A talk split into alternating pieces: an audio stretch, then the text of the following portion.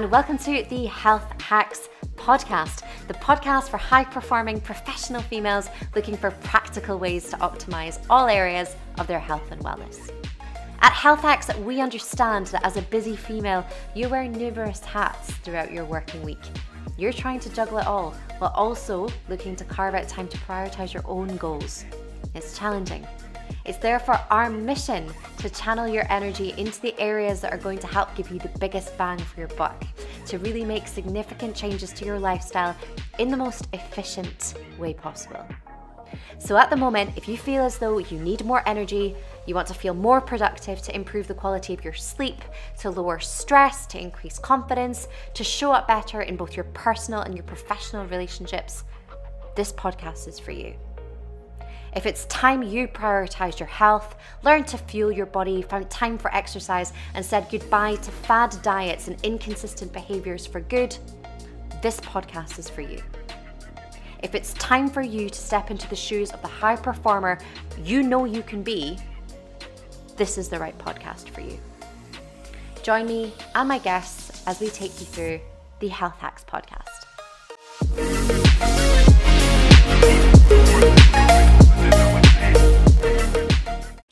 Hello. On today's episode of the Health Hacks podcast, I'm thrilled to be joined by Debbie Edwards.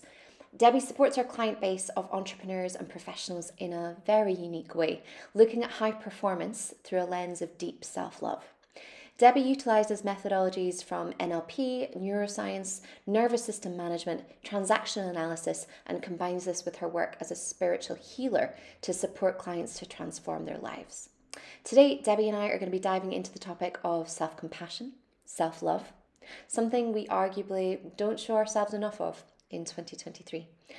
You're going to love this episode. If you're someone who feels as though their own self talk Potentially, their own self sabotage is the thing that's been holding them back making progress.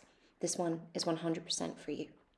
Just a little bit of housekeeping before we dive into our recording. If you have not already taken our health check review, where have you been? Let's face it, we track a lot of data in our professional lives. We sometimes track in our personal lives too, tracking calories, steps, sleep, you may be doing all three. But what about your overall health? What about bringing all of these components together to give you an overall score? The Health Check Review does exactly that. This series of evidence based questions will take no more than 60 seconds of your day, but will rate your performance over a number of arenas from formal exercise, movement, nutrition, and mindfulness to give you an overall score. Not only that, but based on the data you provide, the Health Check Review will then give you personalised feedback on the areas you're currently strong in and those that potentially require a little bit more work. So, this is wonderful for you if you're starting out and you'd like an initial score. You can then look to improve your markers over a number of weeks, retake the tests and see how you're getting on. Or if you're someone who has started on their health, fitness, and wellness journey, but you want to pinpoint the areas of your life that perhaps need a bit more attention, Again, this is for you. The health check review will be linked in the show notes below. And of course, if you want to discuss your outcomes with myself or a member of the team, please don't hesitate to get in touch.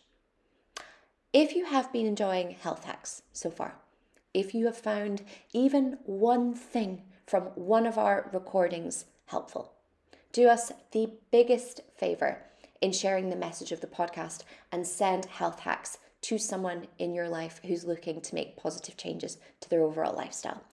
And we're really pleased to be announcing that we will be launching a new intake of our six week Power Challenge. Power is our six week program designed for busy individuals who want to kickstart a positive change to their lifestyle. We'll be looking at all things activity, formal exercise and nutrition, and doing so with the support of a one to one coach. If you are keen to make a lifestyle change, if you need something that's going to give you that initial oomph, you need support in doing that, you want the accountability of working with a coach, we are launching our new program on the 17th of April. 17th of April will be the next intake of Power, and we will be running that for six weeks. If you are interested, drop me a message and we'll send you the early bird information on our next intake. Okay, without further ado, let's jump into today's episode with Debbie Edwards. It's lovely to be here. Thanks so much for, for bringing me on to talk about a topic that strangely can be very polarizing, which is self love. Yeah, I can't wait to get into this with you today, Debbie. Um, just to set the scene, can you give the listeners a little bit of an introduction into you, who you are, and what you do with your clients? So, I'm Debbie Edwards. I'm a transformation and business coach, and I work predominantly with entrepreneurs and leaders who are looking to make a big impact in the world, but who don't want to sacrifice their entire life in order to get there.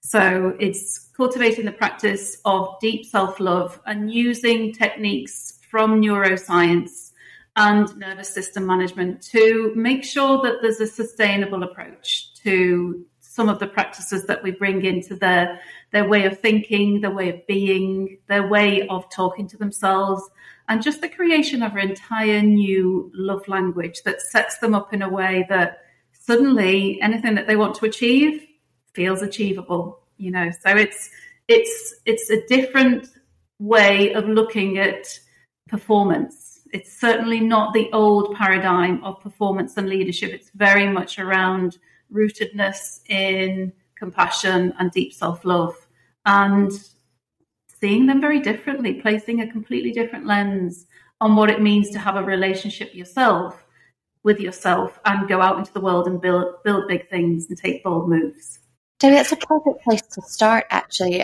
in regards to deep self compassion. Why do you feel in 2023, women in particular, find it so difficult to be self compassionate? Why do you think we have this this uh, mode that we feel we have to be go go go all the time and put everyone else ahead of ourselves?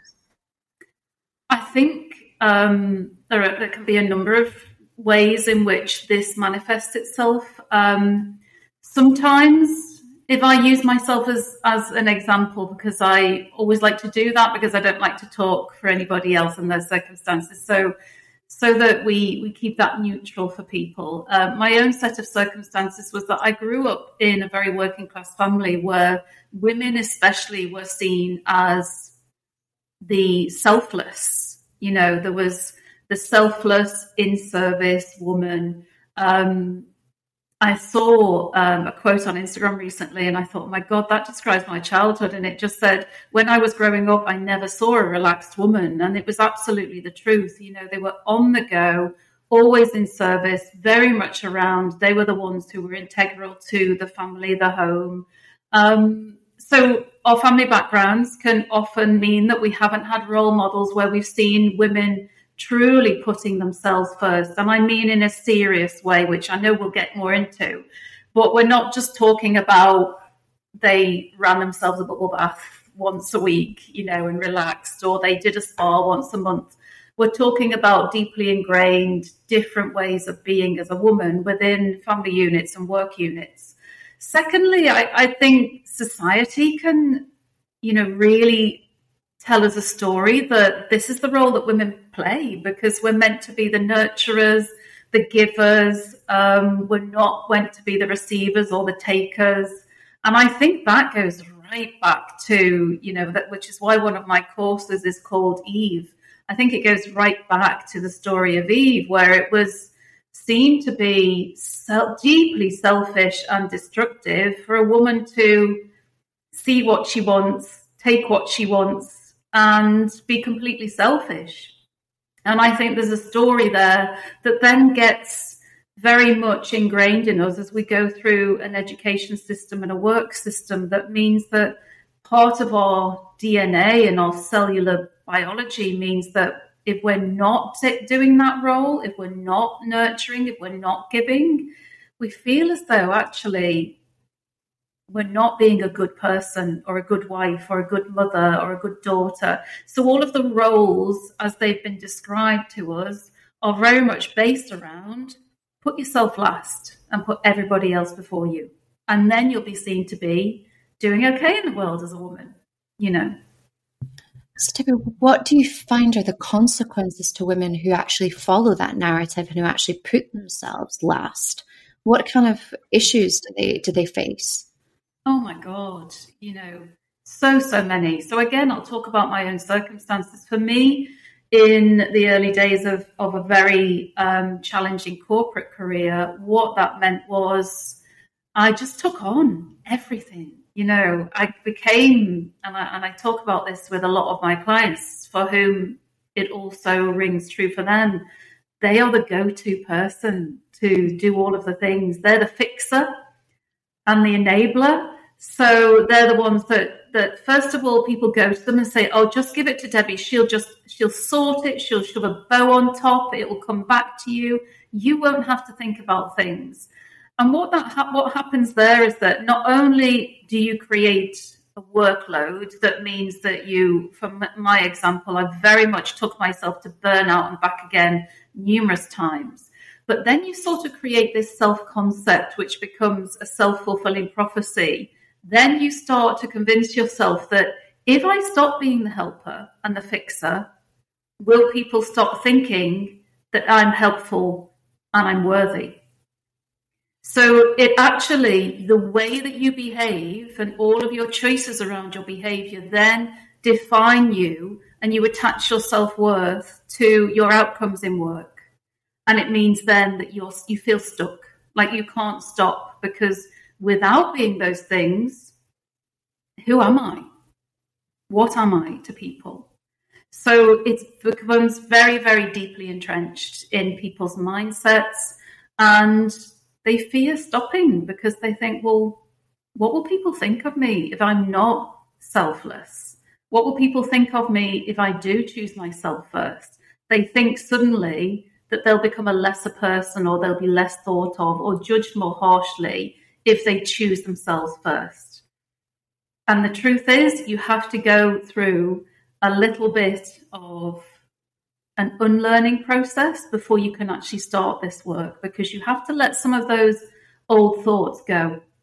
Because in order to do this work, you have to have the capacity to stop caring about what other people think first and start to really centralize how you feel. Because without that, what I have seen um, is burnout levels of overwhelm that mean that their hormones are out of balance, their nervous systems are out of balance, levels of what I call resentful yeses when they really want to say no, which builds like a fire and, and frustration inside of their bodies, which can often lead to inflammation and some inflammatory autoimmune um, challenges. There's a whole host of things, and it's not just about our our mindset and how it affects us stress wise. It's how it affects us on a cellular level. And there's always a physical consequence to some of these aspects of never choosing yourself first we actually we recorded a, a podcast with uh, Dr. Luke McCabe several weeks ago, and one of the things Dr. Luke was talking about, and that really hit home for me, was our body as a as a network, and really the the implication of our lifestyle uh, and its consequences on our our physiological being, and it's what you're touching on there, Debbie. And I suppose my personal perspective, as soon as someone's talking about burnouts and inflammation, everything goes along with that, my response is to look at the physical.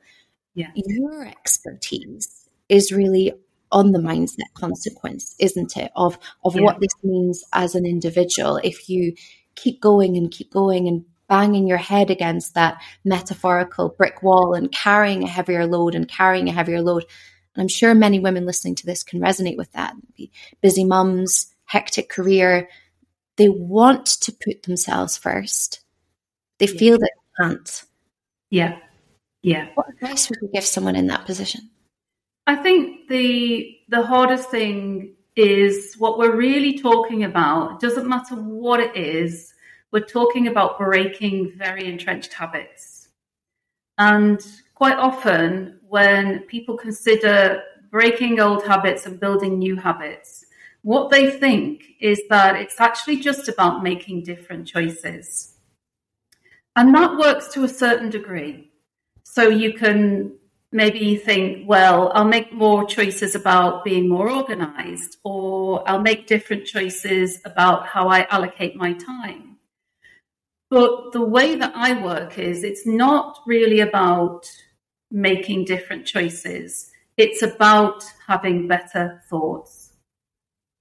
Because it's the thoughts that trigger your choices in any given moment. And if we only focus on the choices, then we can only take you so far. We have to change the source, and the source is always the thoughts that you're having about yourself in any given moment. So that is things like, well, I will make better choices about setting some time aside for myself. That's the choice. But the thought is, I do that because I love myself and I'm worthy of taking that time. So making that connection between the choice that you're making or having the origin of thought first, which is, I'm worthy of this. That's where it all stems from is worthiness. Then your choices will just flow, but you would be doing it from a place of deep self love rather than, I'm going to make different choices because then I'll be better organized. That's just a new function in your life. That's just a new choice. That's just a new habit.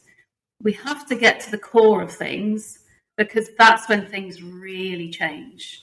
What you're doing there is you are starting to create a brand new love language, which means that you are starting to have an inner dialogue with yourself that's based solely on love and compassion rather than judgment and motivating ourselves from self loathing or self hatred or self judgment.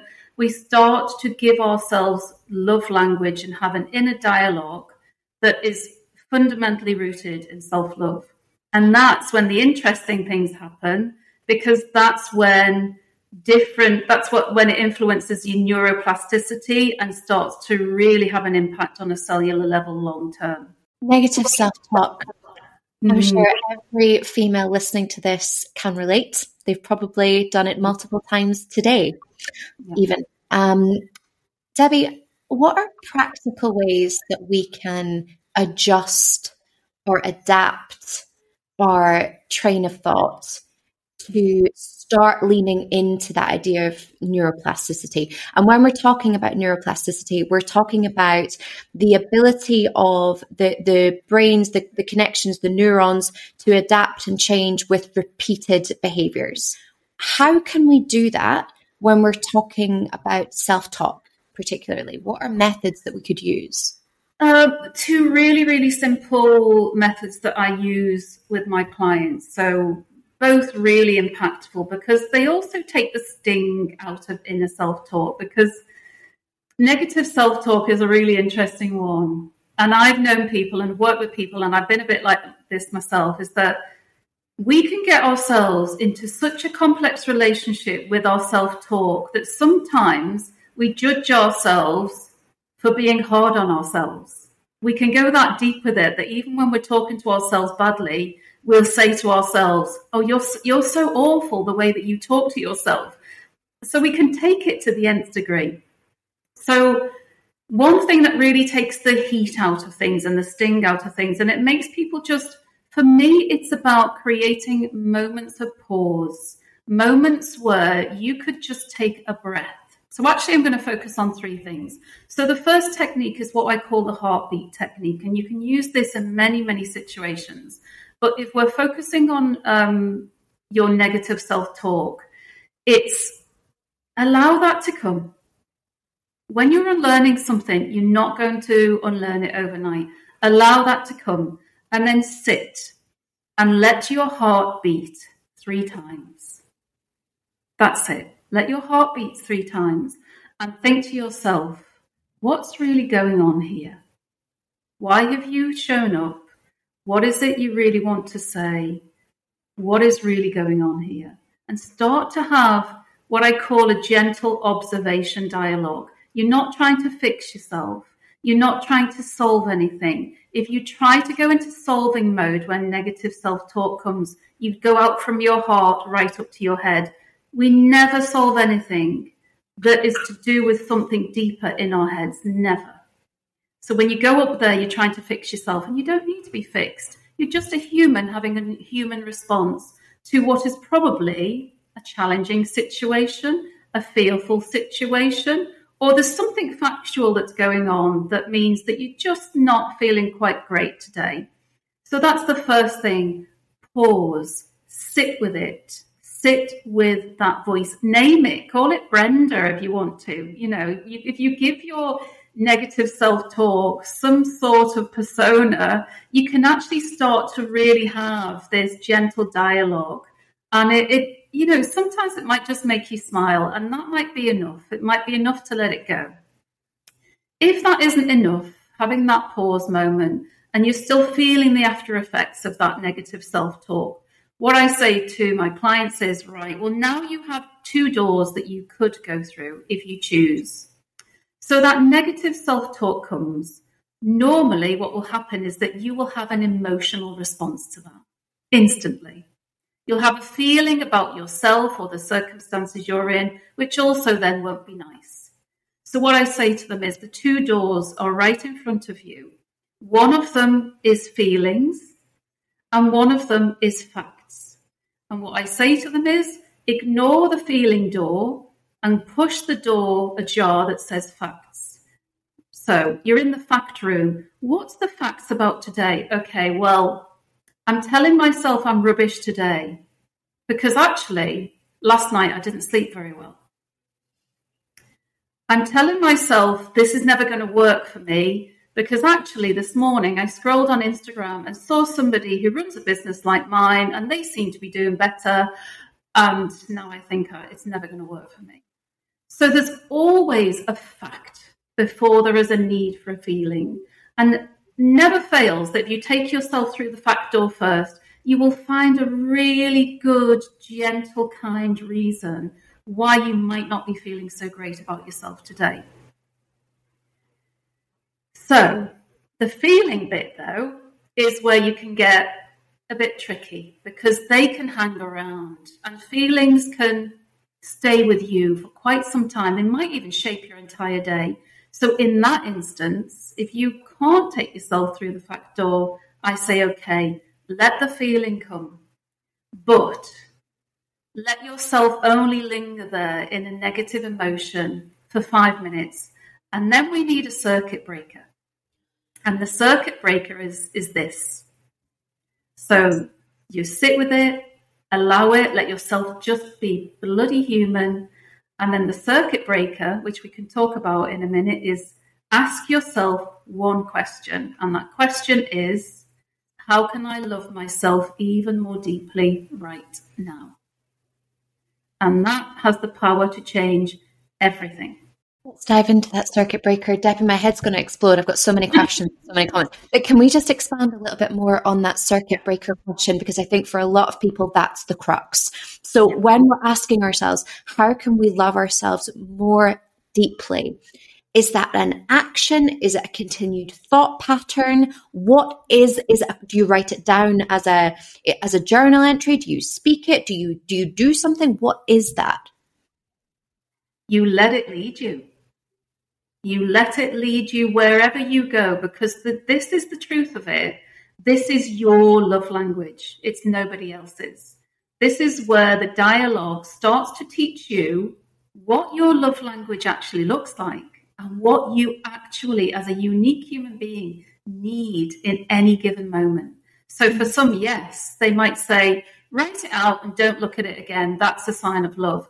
For others, they might say, do you know what? I think I'd like to go through the fact door again. And then they go in the fact door and they say, oh, I feel bad because I haven't eaten for six hours. Okay, we're fine. We're good. We're moving on. What it does is that it allows you to start creating a very unique blueprint for how you want to live your life and how you want to show yourself compassion and love from this point on. Because what works for somebody else might not work for you. This is about revealing a sort of love fingerprint that is only meant for you and that only you can hear and that only you can answer.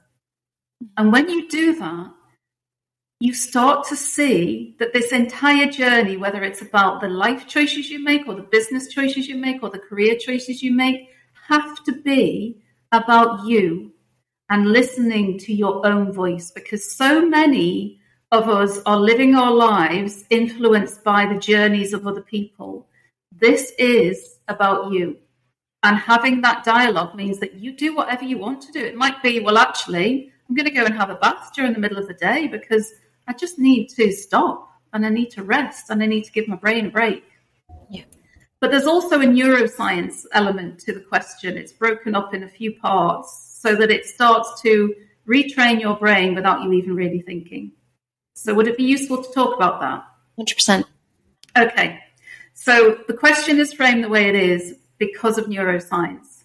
So, our brains naturally, if you think of humans and how we've developed, we basically live our lives asking ourselves questions every second of every day. And it's exhausting. exhausting. Treat our brains like Google. What we forget to realize, though, is all of that questioning is getting listened to by our bodies. So it's going somewhere. You know, we're asking ourselves something and it's going somewhere. So what we've done there is we've still given our body what it wants. We've asked the body a question. But this time, what we've said is, how can? So the brain goes, oh, she's asking us a question. We need to, we need to take notice.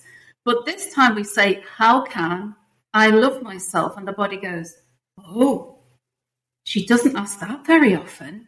Let's take notice. So it starts to sit up and wait for an answer. Then you're asking, So how can I love myself? Brain switched on even more deeply. So then you've told your brain and your body, we're looking for an answer that answers even more deeply. But what I'm telling myself is, I actually love myself right now. Because if she's asking if, if it's about, can you love me more deeply? That means on some level, I already love myself. And the body starts to relax. And then you say, right now, that just brings you back into your body. It brings you back into the moment so that you can circuit break all of that negative, negative self talk and then sit with yourself and go, no, really, how can I love myself even more deeply right now?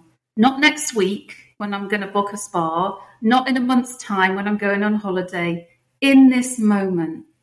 And then over time, you will have built completely different neural pathways so that when those natural challenges in life crop up and you have that circuit breaker to use, you will have started to build up entirely new patterns that you will then draw upon because there'll be new files in your brain.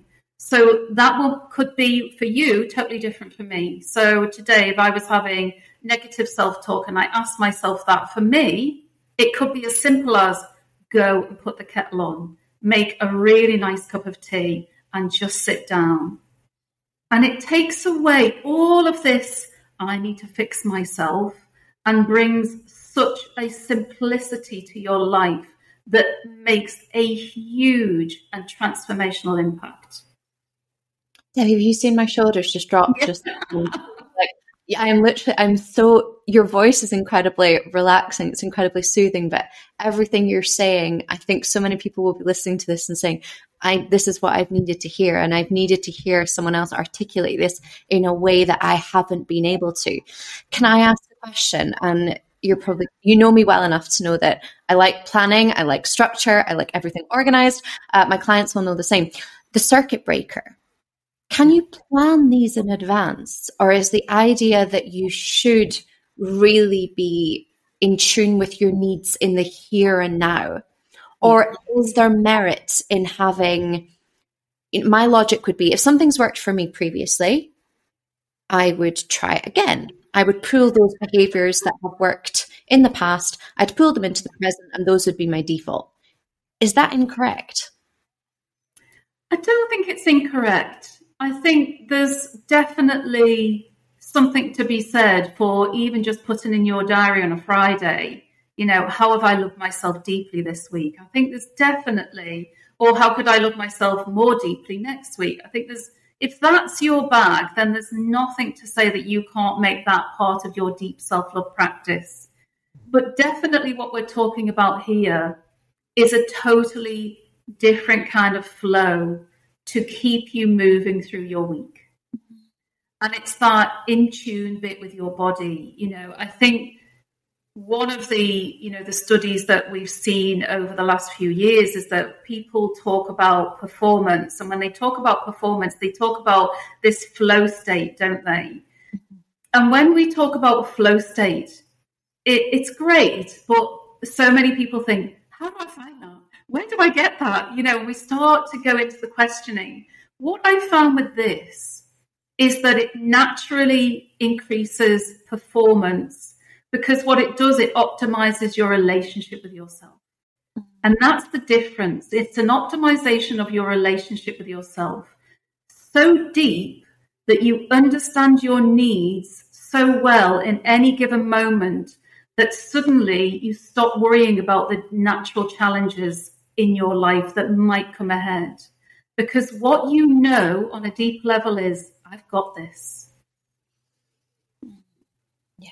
Debbie, we will get on to the relationship between what we're talking about, deep self love and high performance. I just have one question because I've had this conversation a couple of times in the last few weeks. It's specific to diet.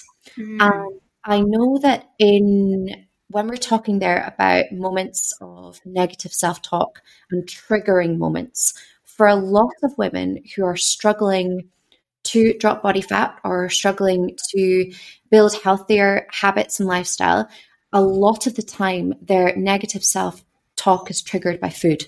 Yeah. And in the extremities, we might be talking about binge eating behaviors. Yeah. And I don't want to go too much down too deep down the rabbit hole about binge eating. However, is there anything that you have worked with your clients around this topic in particular where they found food is a real trigger around negative self talk? I think you know, for me, that hasn't cropped up in in any of my coaching clients just yet. But I think it comes right back to what I said at the start, which is quite often we can focus on the wrong things as being the solution. So we focus on, ooh, make better choices without attaching something deeper to that, which is actually maybe I need better thoughts. So yeah. actually going deeper than that, we've got kind of three levels. We've got the self. This is me being very, very, um, but we've got the self. There are choices, and then below that, there are the the thoughts that really back those up. Yeah.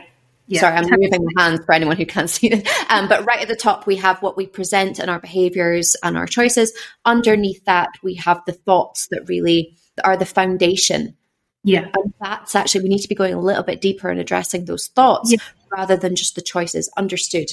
This is where self love really gets reframed for me. So, if I was to use an example of someone in the corporate space where I've worked with them as a client, they might be presenting to me and saying, I'm finding it really difficult to deal with a really challenging person in a particular meeting that I go to every week. And I'm finding that my response is this, this, and this. And I want it to change. And the first thing we have to establish is I could say to them, right, well, here's a technique that you could use. And I could talk about their voice, and I could talk about their tone, and I could talk about their body language. And some of that I will touch on. But if I don't get to the root of, well, why would you even do this? Why do you want this change? And more often than not, I will completely switch their thinking and say, the reason you want to make this change is because you really love yourself.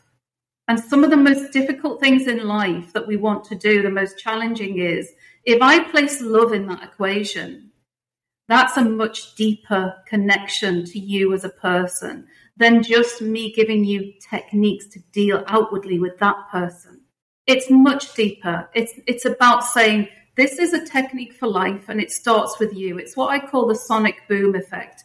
If I give you techniques and you attach love to it, you are so much more likely to make better choices and be and have different behaviors when those challenging situations arise.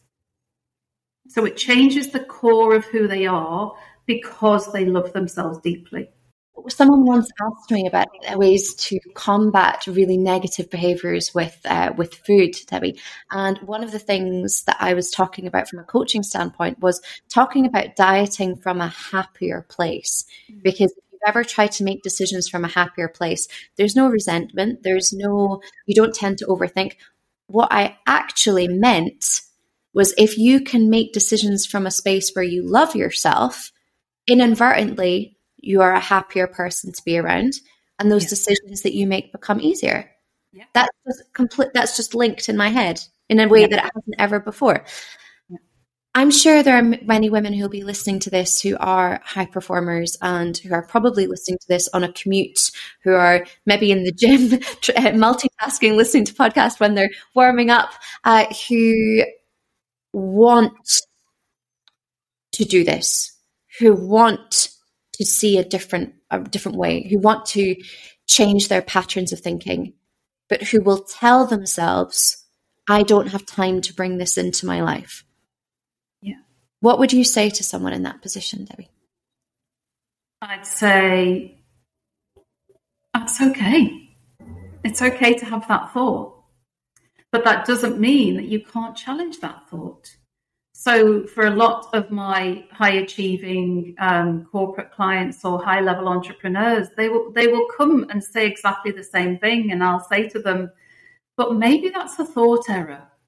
And before we bring love in, what I'll say to them is, why don't we just create a state of curiosity around how could this look? Could I find time for it? So the question is framed could I? Might I? How would that feel? How would that look? So it's a questioning process rather than, oh, you know, must must love myself more, must love go, you know, must go into a new regime. That's not it. You know, it's not it to do on the list, isn't yeah. it? Something else that you have to do.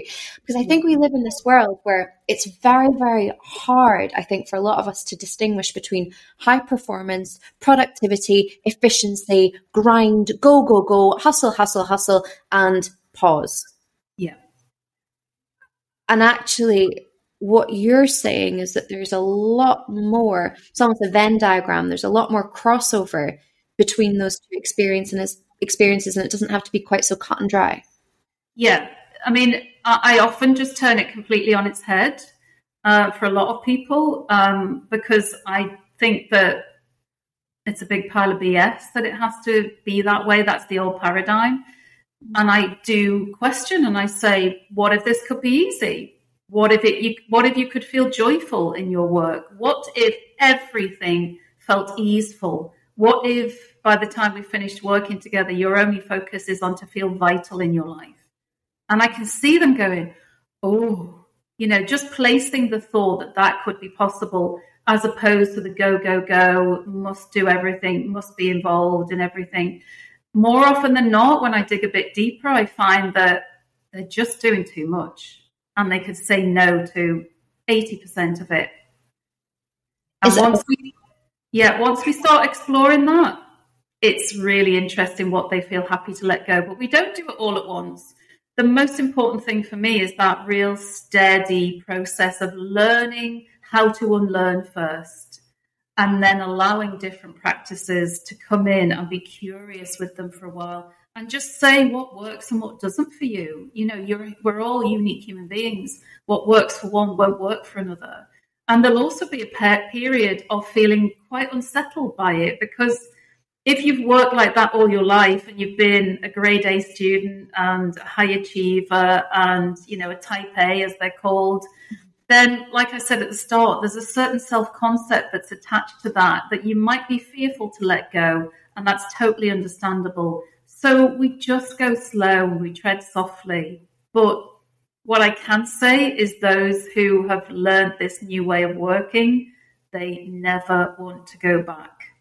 Ever so it's it's a it's a lifetime practice and it works. You know, and I've had my own challenge with it. Can I really build a very successful business whilst loving myself deeply? And the answer is yes. The answer is yes, but I've had to retrain my brain to consider that there might be another way. The uh, role of the, the client here. What about someone who feels like to take energy away from um, their job role, for example, their career, and put it into themselves, they they may feel as though they, that would mean compromising or, or dropping the ball when it comes to their professional career. Is would that be correct, or does loving yourself give you and equip you with more energy to to give elsewhere? Is that how it works? I think there's an element of it's not just about teaching them to love themselves more deeply, but it's also about in the moments and the times prior to this where love has been absent in your life, what exists there that doesn't belong to you? You know, so what can we strip away? What what can we help you to let go of? And I use this analogy of the being the hot air balloon. Quite often what's happening is women who are rightly bright, smart, ambitious, what they don't realize they're doing is they're in a hot air balloon and they're in the basket and they keep trying to turn up the heat and turn up the heat to rise without realizing that they have inadvertently and sometimes not inadvertently left loads of saddlebags on the hot air balloon, which means that they're trying to rise saddled with things that actually they don't need to be responsible for. So many of them have taken extra responsibilities on, or they've said yes to things that they really wanted to say no, or they're doing things to please others because they have people pleasing tendencies, or they're still doing things because they've always done it that way and they don't want to disappoint people, or they fear judgment from people.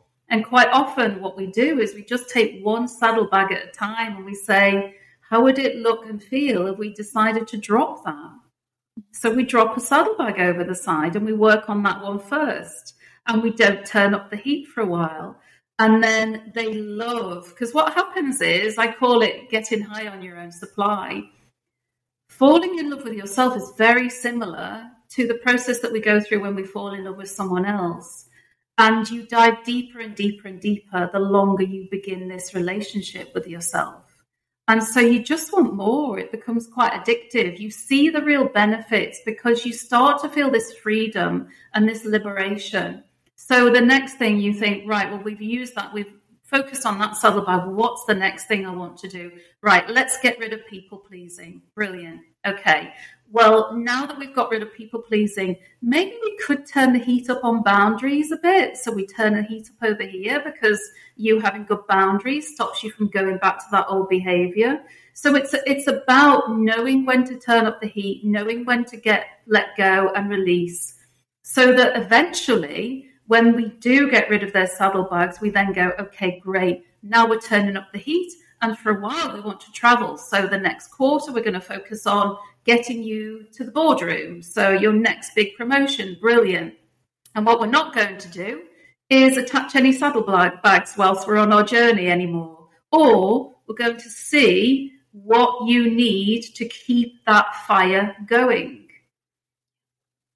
So you see, using that analogy helps them to see that it's not really about time. Again, it's about having better thoughts about the choices that you're currently making. That was going to be my next question, Debbie. Is are setting boundaries is setting boundaries a way of showing yourself deep self love? Oh God, yes, it is. But here's the interesting thing: that quite often when when somebody comes to me and says, oh, I really need to be better at boundaries. And I'll laugh because I, I know already what's coming. And I'll say, okay, just talk me through it. Talk me through it.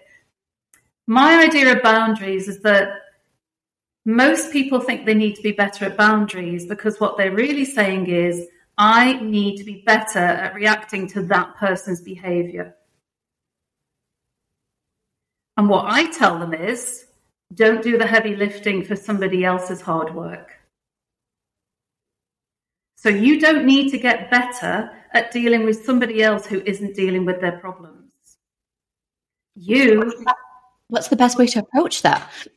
Well, you can do a number of things. You can silently remove yourself. You know, this is what I say to people. We don't have to have confrontation when it comes to boundaries. You can create a sacred boundary within yourself where you say, from now on, I'm not getting involved in your drama, but I'm not going to announce it to you. I'm just going to step away. And all of my thoughts about that are going to be around okay, so I won't respond to the WhatsApp and I won't get involved in the gossip. And yes, when there's drama going on over there, I'll just say, guys, I think I'm going to step out for a while. You do what you need to do. Suddenly, you realize you don't have to fix everything confrontationally. And then boundaries become this beautiful, sacred thing that you use simply to protect your freedom. But what you're not doing is protecting yourself from somebody else's problem. You give it back to them. You know, you don't need to do the heavy lifting for everybody. Give it back, step back into sacredness. I've never thought about setting silent boundaries. Yeah. I've always thought of them as something that needs to be announced because if I announce it to you, then I almost detach some responsibility because I've told you about it. So I'm in some way trying to please you. This is yeah. psychology for me, but that's what it feels like is you want to announce your boundary to someone because then you can't be criticized. But actually, there's no need. No, no need. That's just a thought error. But that that's how it goes. And also, we sort of think if I've told you, I'm giving you a chance to fix it. How many times has that person gone, Thank you so much for telling me that you're putting up boundaries with me? I'll really make that change. Very rarely. Very rarely. They might come back in a few months when they've maybe done a bit work and thought, actually, maybe she had a point. But in that moment, no, nobody wants to hear that. Nobody wants to hear it. But you get to have your own sacred silent boundaries. You don't have to think, oh, I need to double down on this, because then you're accepting the heavy load and it's not yours to hold. Do you meditate or do any practices along those lines? Yeah, I do. I do. A lot I do a lot of again, you know, meditation for me takes lots of different guises. I do gardening as meditation for me, walking is meditation. But I do I do absolutely adore silence. I have to have silence. So sometimes that isn't meditation, but it just means that I'm on my own and I'm in a space where I can absolutely do whatever I want to do. And I genuinely um, listen to certain types of meditative music when I'm doing my work. Uh, you know, it brings out the best in me when I'm writing or if I'm being creative or develop courses. So yeah, I, I'm probably in a meditative state a lot of the time throughout the day, but just not what it, you know, what other people think it looks like. The more I dive into meditation, I'm doing guided at the moment, but the more I'm doing that, I'm realizing the difference between uh, between thinking and, and feeling in the body. And I'm just interested into into your practices. Yeah. Debbie, for clients who want to lean into this idea of self love and they want to are, are mission with the podcast is, is, you know, as soon as you finish an episode, there are some tangible takeaways that you can then start to apply in your own life. For anyone listening to this who wants to lean into this a little bit more, we've talked about, you know, the questioning and and the uh, our, our doors that we want to be opening and and ask whether things are are factual or are there any other tools quick and easy tools that you use with your clients just to get the ball rolling and to get them perhaps challenging those thoughts in in challenging situations. Yeah. And, and, you know for some of them i have to give them tools that allow them in the moment to really make a difference. So you know i did a, a talk with a group of head teachers uh, 90 head teachers just before christmas and and they said some of the most um, great things that i mentioned in my talk was just right if you're in the middle of a meeting or if you're in the middle of what is a tricky situation grind your feet into the floor, just your toes grip the floor, root yourself, just make yourself feel a little bit more certain with where you are. And then do the heartbeat technique, which is take a breath, let your heart beat, let yourself respond to whatever's going on in that situation. And another way, if somebody recognizes that they're in their heads, I say to them, just close your eyes, take a moment, pause, be okay with the pause and just imagine there's a pebble sort of slowly circling around your brain until it gets to a point where it slows and slows and slows, and then it drops into your heart. And then let it sit there. Because your heart will tell you a different story than your head will. In that moment, you will get a very different answer than the one that you were trying to generate in your head. Let your heart sometimes lead for you. And that can be the easiest way to start a heart led practice is, is just to connect with it and think, you know, not to think that our heads are the biggest fixers of everything, every question and query that we've got for ourselves, is just see what it feels like to sit there in that space. That's something I do a lot. And I've been doing it for years now because my God, the different answers I get when I allow myself to drop there than, than when I stay up here is is it's like night and day, really. You know. So they would be the, the simplest ways to just connect with yourself and the source. You are the source. That's it. Love comes from you. So just give yourself that pause, settle down, ground your feet in, you know, let your heart beat, and then let it drop. And that, that will help.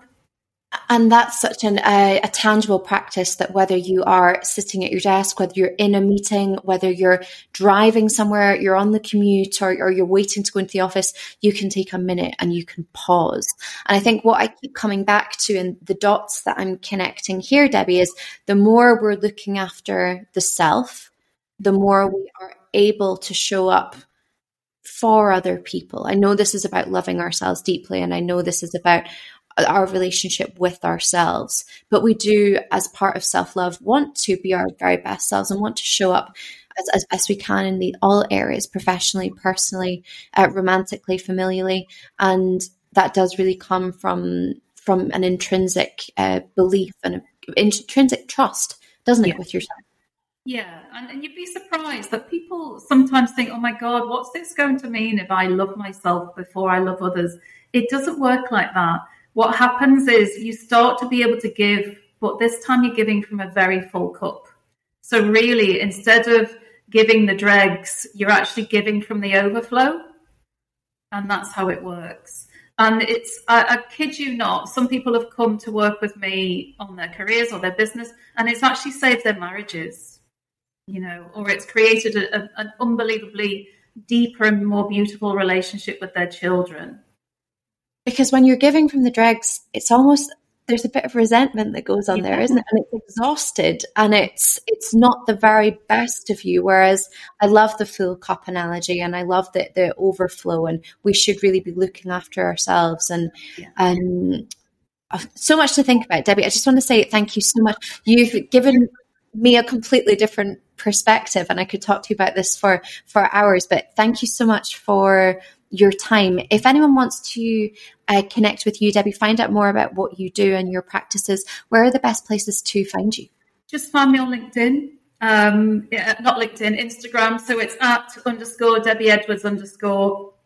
Just come and connect with me. You know, whatever you can learn, um, you'll find a lot in my content. Um, but yeah, you know, whatever whatever really resonates, just reach out. I always love to hear from people. We'll link you in the, the show notes below. Thank you so much for. Oh, you're welcome. Good luck, everybody. You know, as I say, you know, excuse me for swearing, but you're just a cup of fucking sunshine. Just love yourself. Just love yourself. Honestly, you'll never regret it. Thanks, Debbie. We'll speak to you soon. See you soon. Bye. I want to say a huge thank you to Debbie for taking the time to record this episode. You can tell from the recording, this gave me such an incredible insight into Debbie's approach. And it felt as though I was joining dots and ideas there and then on the episode that I haven't ever done before. So I hope you had as valuable, as an insightful experience as I did. I had to message Debbie the next day and say, I've spent this morning asking myself, you know, what actions can I take to love myself even more deeply? This is exactly what we want from Health Hacks. We want to give you tangible and practical hints and tips where you can bring positive experiences to your lifestyle, whether that be in the realm of nutrition, whether it be in formal exercise, whether it be in mindset. And I think it can be so easy for many of us. In the episode, I put this in the context of fat loss, but I don't actually believe that's completely accurate. I think for many of us, trying to make any change to our lifestyle, we often do this from a restrictive or, or a negative place. And if you take one thing away from this episode, I hope it's to be more abundant with your positivity, with your self compassion, with your self love, and bring that to your journey. Start there, and the rest will follow. And as ever, I want to say a huge thank you for joining us on this week's episode. I know that you could be listening to 101 different podcasts. There are amazing platforms across the internet, amazing content being produced, and the fact that you spend an hour with us every single week listening to Health Hacks, I will never stop being exceptionally grateful. If you find what we do valuable, if you have taken away a practical hint, if you find the recordings motivational, if you think they would be helpful to someone in your life. Maybe you've had a conversation recently with a close friend or family member who wants to make a change, but they just don't feel that they're in the right headspace to do so. Send them this recording, send them health hacks. The more that we can spread our message, the more people that we can help, the better. That is my mission. So if you would like to support us in any way, sending to uh, someone in your close circle. I was going to say in your phone book, but people don't even have a phone book anymore, do they? Send it to someone on Instagram who you think would love our recordings, and we would be exceptionally grateful. Last thing from me today, we are launching a new intake of our six week power challenge that will be launching on the 17th of April. So if you are interested, drop me a little message. We'll send you some early bird information. We'll get you signed up, and that six week challenge is to work directly one to one with a coach, and we'll be reviewing your movement throughout the week, your formal exercise, your nutrition, and helping you make a kickstart to your health, fitness, and wellness journey. Thank you so much, and we'll catch up next week.